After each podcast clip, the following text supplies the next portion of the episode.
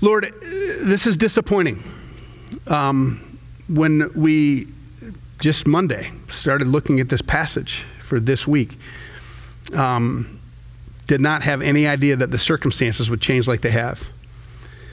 Lord, our uh, city, our county, our region, our state is being devastated right now.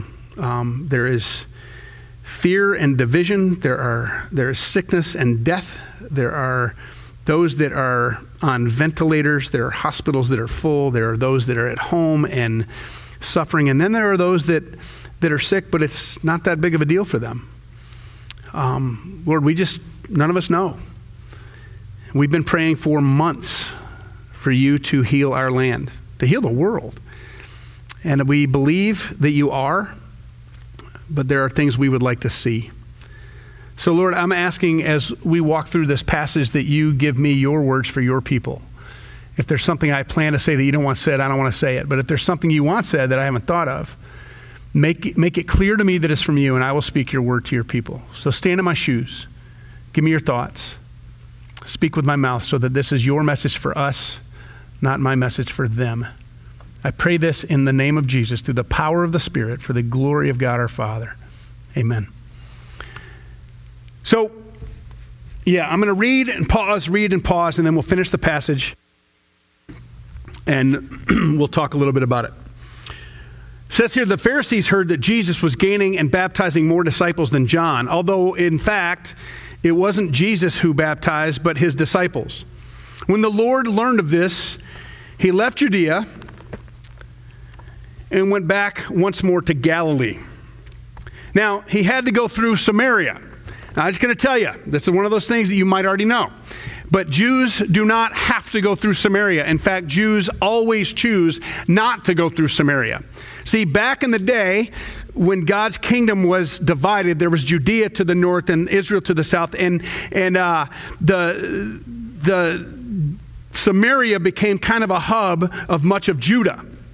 And um, but after the kingdom was reunited and and and, and the Roman government came in, the Samaritans were seen as I don't want to use the word that they used. Um,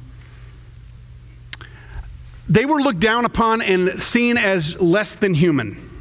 Certainly less than God's people. Some of the words they used were like jackal or dog. Um, they they worshiped God, but kinda. They worshiped Him the right way, but not. They took other religions and kind of moved them into to, to the worship of God. So Jews avoided Samaria like the plague. Uh, it was not a well worn path to go from where Jesus was to where he wants to go. Uh, it, it might have been more direct, but it was never a path that a Jewish person would take on purpose. So it said he had to go through Samaria. This tells us something right away in the scripture. It tells us that this is a divine appointment for Jesus to have. And it's not, it, it is for this woman and it is for her village, but it is also for us. So I encourage you to listen closely.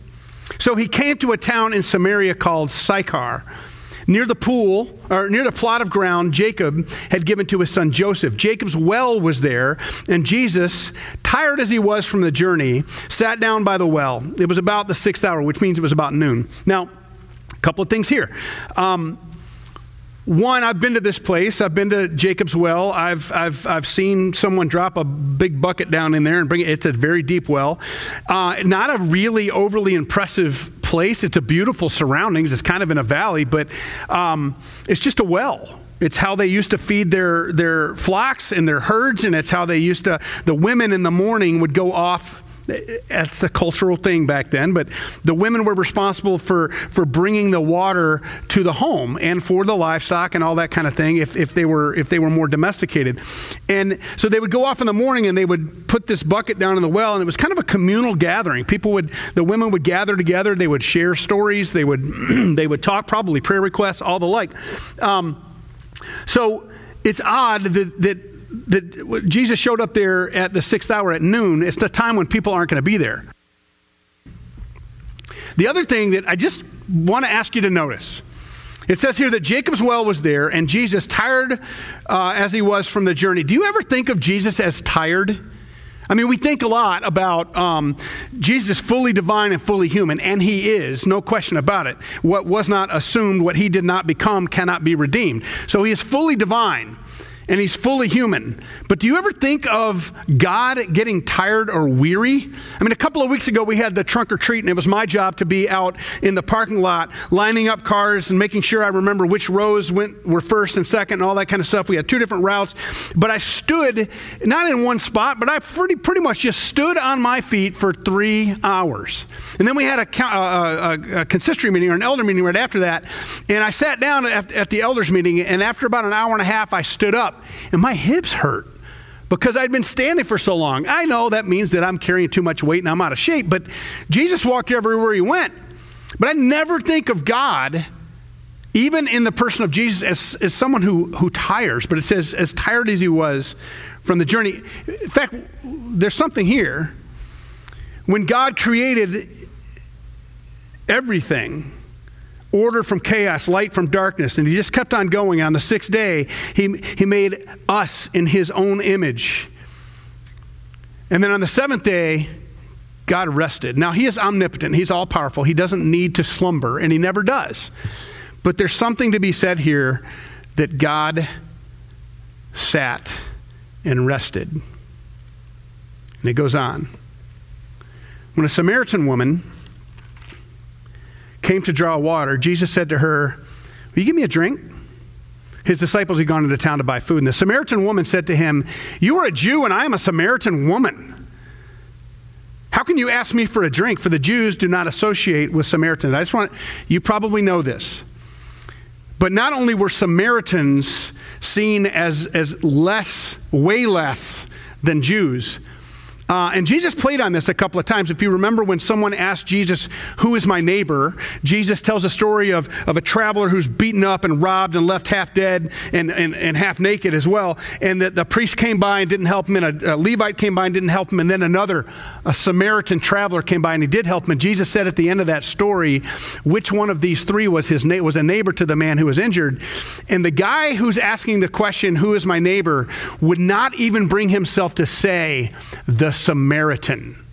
He said, the one who showed mercy to him. That is how, how, how awful Samaritans were seen by the Jews. And even worse was the Samaritan woman because they weren't considered just to be unclean because they're Samaritan. They're considered unclean physically, spiritually, all the time. So if a Jewish man comes in contact with a Samaritan woman, he is now declared ceremonially unclean. He needs to go through several rituals, cleansing rituals, before he can be declared clean again. And it's a more lengthy ritual to go through with a Samar- coming in contact with a Samaritan woman than it is a Samaritan man. So here's this Jewish man interacting with a Samaritan woman who happens to be at the well at noon, very uncommon. He says, Will you give me a drink? She says, why would you even ask that? And Jesus answered her, if you knew the gift, God, the gift of God and who it is that asked you for a drink, you would have asked him and he would have given you living water. Just so you know the context as she's hearing this, living water is water that moves. Okay, it's not stagnant water, it's not water in a pool, so it's known to be clean. Anyone that was washed uh, or cleansed at the temple had to be cleansed in living water. So she's hearing this and that it would be cooler and cleaner. And the, and the legend behind Jacob's well is there's an under there, there's an underground aqueduct that feeds and keeps this well clean or keeps this well full. But she said, Sir, you've nothing to, he said, I would give you living water. She said, Sir, you have nothing to draw draw with, and the well is deep. Where can you, where, where, where can you get this living water? Are you greater than our father Jacob, who gave us this well and drank from it himself, as did, as did also his sons and the flocks and, and his flocks and herds? And Jesus answered, Everyone who drinks the, this water will be thirsty again. But whoever drinks the water I give him will never thirst. Indeed, the water I give, uh, I give him will become in him a spring of water welling up to eternal life. Now, here's, here's the first miss this woman has. She's a little startled by coming in contact with who we know to be the Savior. She doesn't know that yet. It's just a Jewish man. He asks her for a favor. She's kind of blown away by that. Like I, she misunderstands him. And then they have this exchange about living water. And he says, Everyone who drinks the water I give him, it'll, it'll be living water. It will grow up to eternal life. And the woman said, Sir, give me this water so I won't have to get thirsty, so I won't get thirsty and have to keep coming here to draw water. So here's the miss. She's having an interaction with the Savior. She doesn't know it yet, the Messiah. She doesn't know it yet. With God, with skin on. She doesn't know it yet. But she has this weird, strange, kind of awkward conversation where she's misunderstanding. He's saying something much deeper, and she's still right about here. And she desires, she doesn't know it yet, but she's asking God to give her something to make her life easier. Not to change her, not to redeem her, not to transform her, but just ease my burden. And I'm going to pause there for a second because I don't think any of us think this way. We don't believe this way in our heads. But sometimes we live our lives as if there's this transactional relationship with God. That if I do this, God will do this. If I give my money to godly things, God will bless me with more money. If I go to church or if I worship online or however it may be, if I do these things, then God, and then when God doesn't come through, when He doesn't give us what we want, when He doesn't give us what we desire, when He doesn't meet our expectation, we think God did something wrong. We've got that in reverse. If there is tra- a transactional relationship, it's not us doing well so that God blesses us. It's God blesses us so we, in response, bless Him in return. It's He seeks us, not we seek Him first. Our response to God seeking us is us seeking Him in return.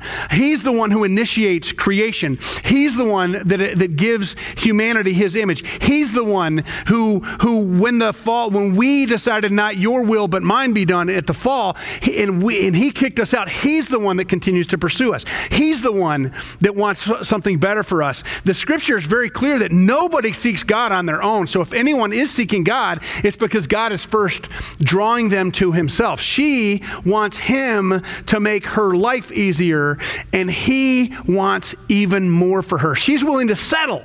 And I'm scared, frightened, sometimes concerned that we will, are willing to settle. That we only want God to make our lives easier. He did not come for Christians. Christianity is not about Christians, it's about Christ. Christians are here for Christ's glory because he came for, to make us Christian, not to make our lives easy. So he, he knows where it is. He knows what's happening. He knows her. And so when she goes, Can you get, I don't want to get thirsty anymore. I don't want to have to come to this well anymore. Why? Well, he's going to, he's, going to draw that out. He says, Go call your husband and come back. We'll, we'll talk. I have no husband. Jesus said to her, You're right. When you say you have no husband, and the fact is that you've had five husbands. And the man you're now, you now have is not your husband. What you have said is quite true. Now, how, how, did he, how did he know that? Well, you could pick up that she's not one that the other women in the area like because she's at the well at noon and everybody comes right at daybreak. But if she comes at daybreak, she's the woman that the other women talk about. She's the woman that when they have daughters or sons walking with them, they keep them away from her when she comes up. She's the woman that wayward husbands want to find and faithful wives want to keep their husbands away from. There's a word I could use, but I'm not going to do it because I know there's children around. But she is known in all the town as a promiscuous woman. So Jesus could probably figure out something because of when she's at the well. But he knows something about her that only God could know. Go call your husband. He asked the question. He's not being con- condemning. It's, I don't have a husband. You're, you know what? You're right. You don't. In fact, you've had five, and the guy you're with now isn't your husband. What you said is quite true. Sir, the woman said, I can see that you're a prophet because he knew something supernaturally. Our fathers worshiped on this mountain, that's the divided kingdom. But you Jews claim that the place, to, the place where we must worship is in Jerusalem.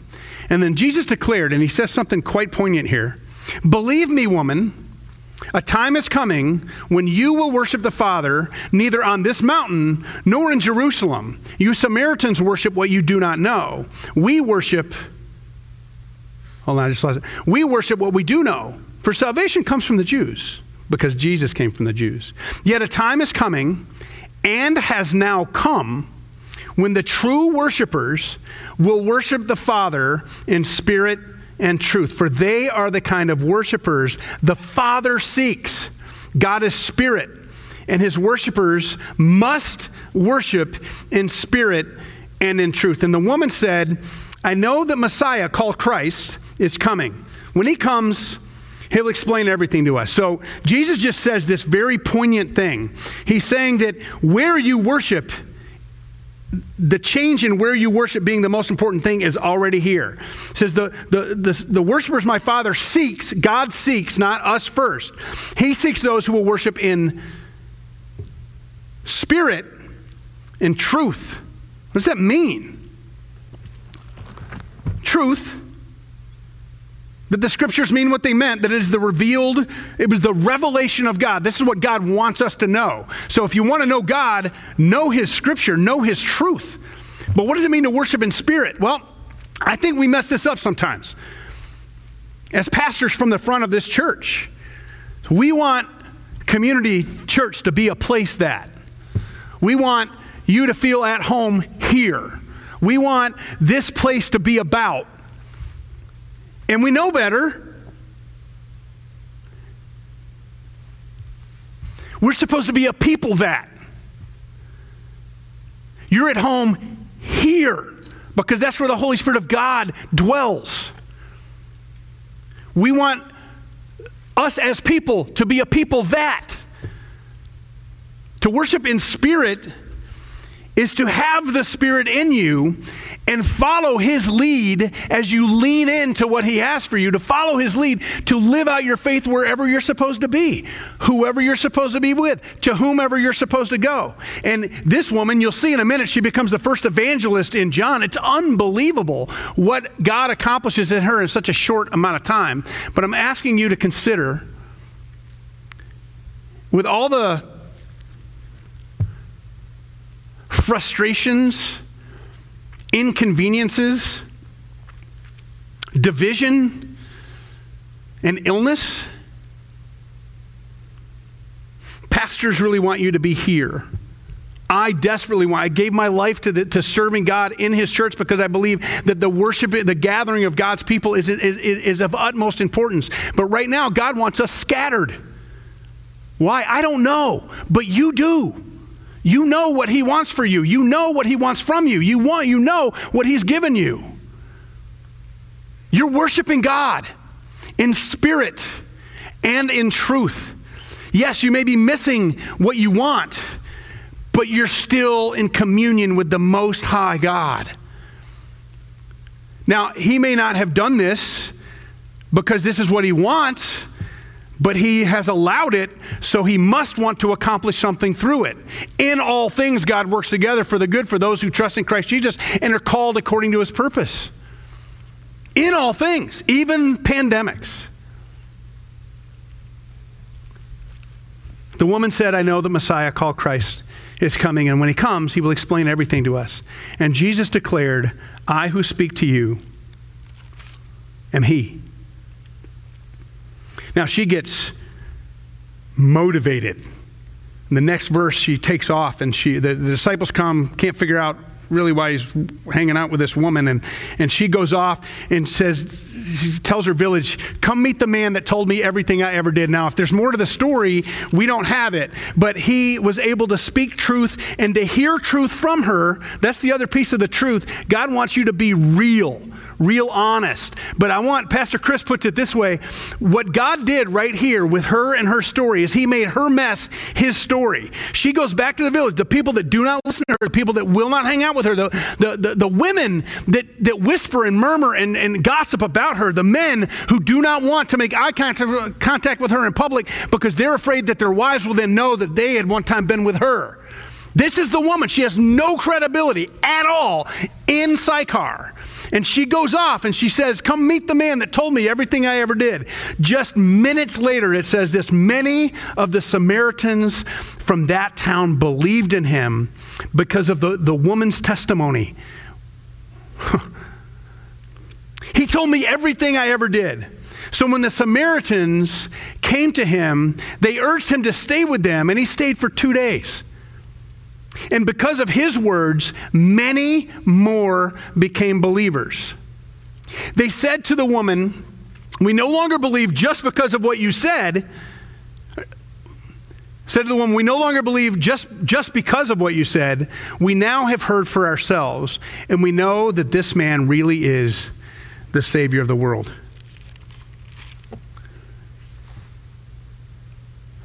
She leaned in. She misunderstood. She was a little shocked. Then she misunderstood. Then she wanted something from him when he was asking something from her. She wanted him to make her life a little bit easier. And then he, he, he told her the truth about herself. And she, or he asked her a question and she owned it. She worshiped him without knowing who he is yet in truth. She told the truth about herself. I have no husband. And he goes, Yep, I know it all. That's her story. It's mess. And then he tells her who he is, and she runs off, becomes the first evangelist, the first missionary.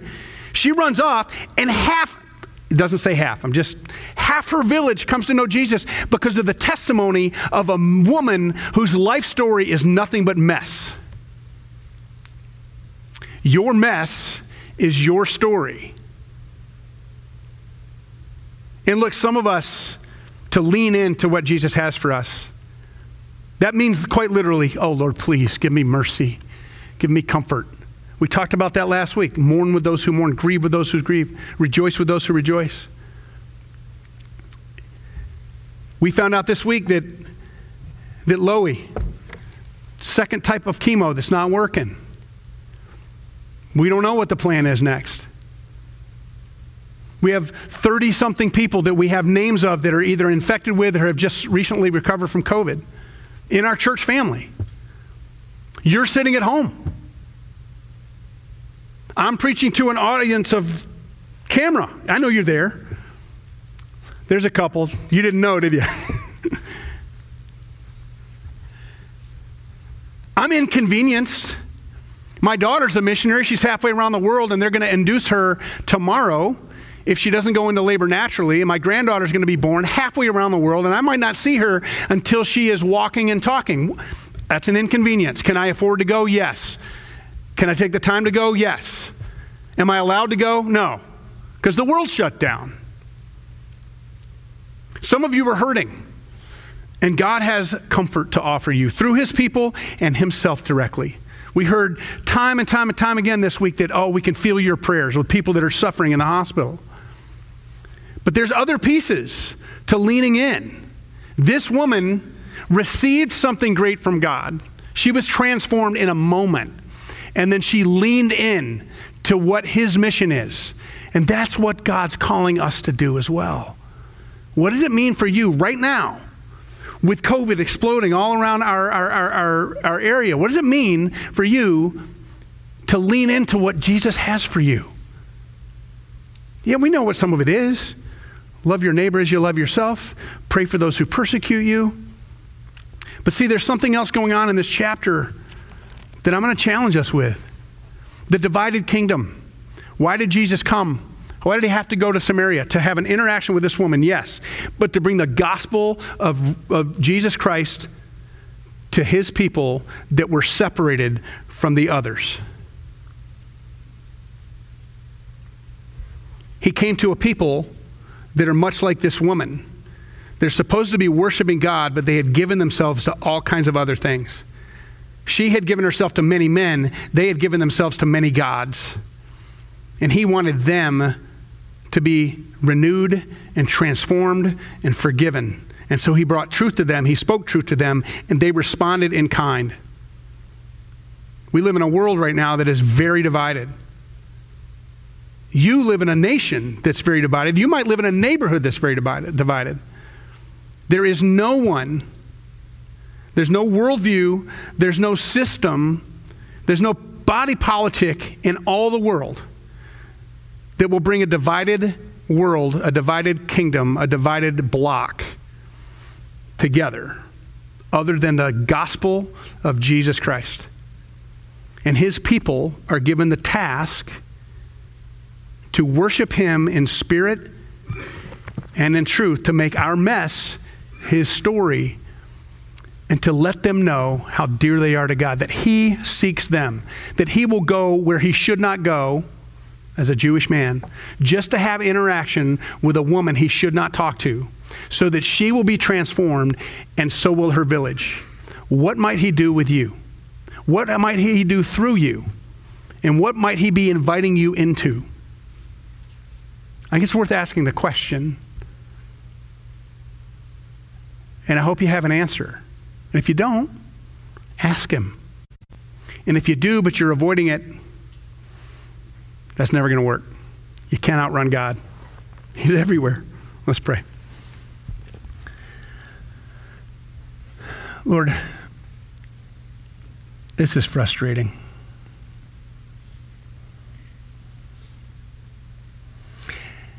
And the beauty of it is that we know that you join us in our frustration. You, when you were walking this earth, were weary from travel, but you didn't let your weariness stop you from accomplishing that for that which your Father sent you to do. You not only changed the life of a woman and made her mess her story, but you changed the life of a people that were set apart from you and now and then made them a part of you. Lord, we're weary and frustrated. Some of us are angry. Some of us are sick. Others are sick of being judged or judging others. We just ask you to speak truth to us and to give us the courage to speak truth back. And then change us, forgive us, change us, empower us, redeem us, and send us so that more people know how much you love them.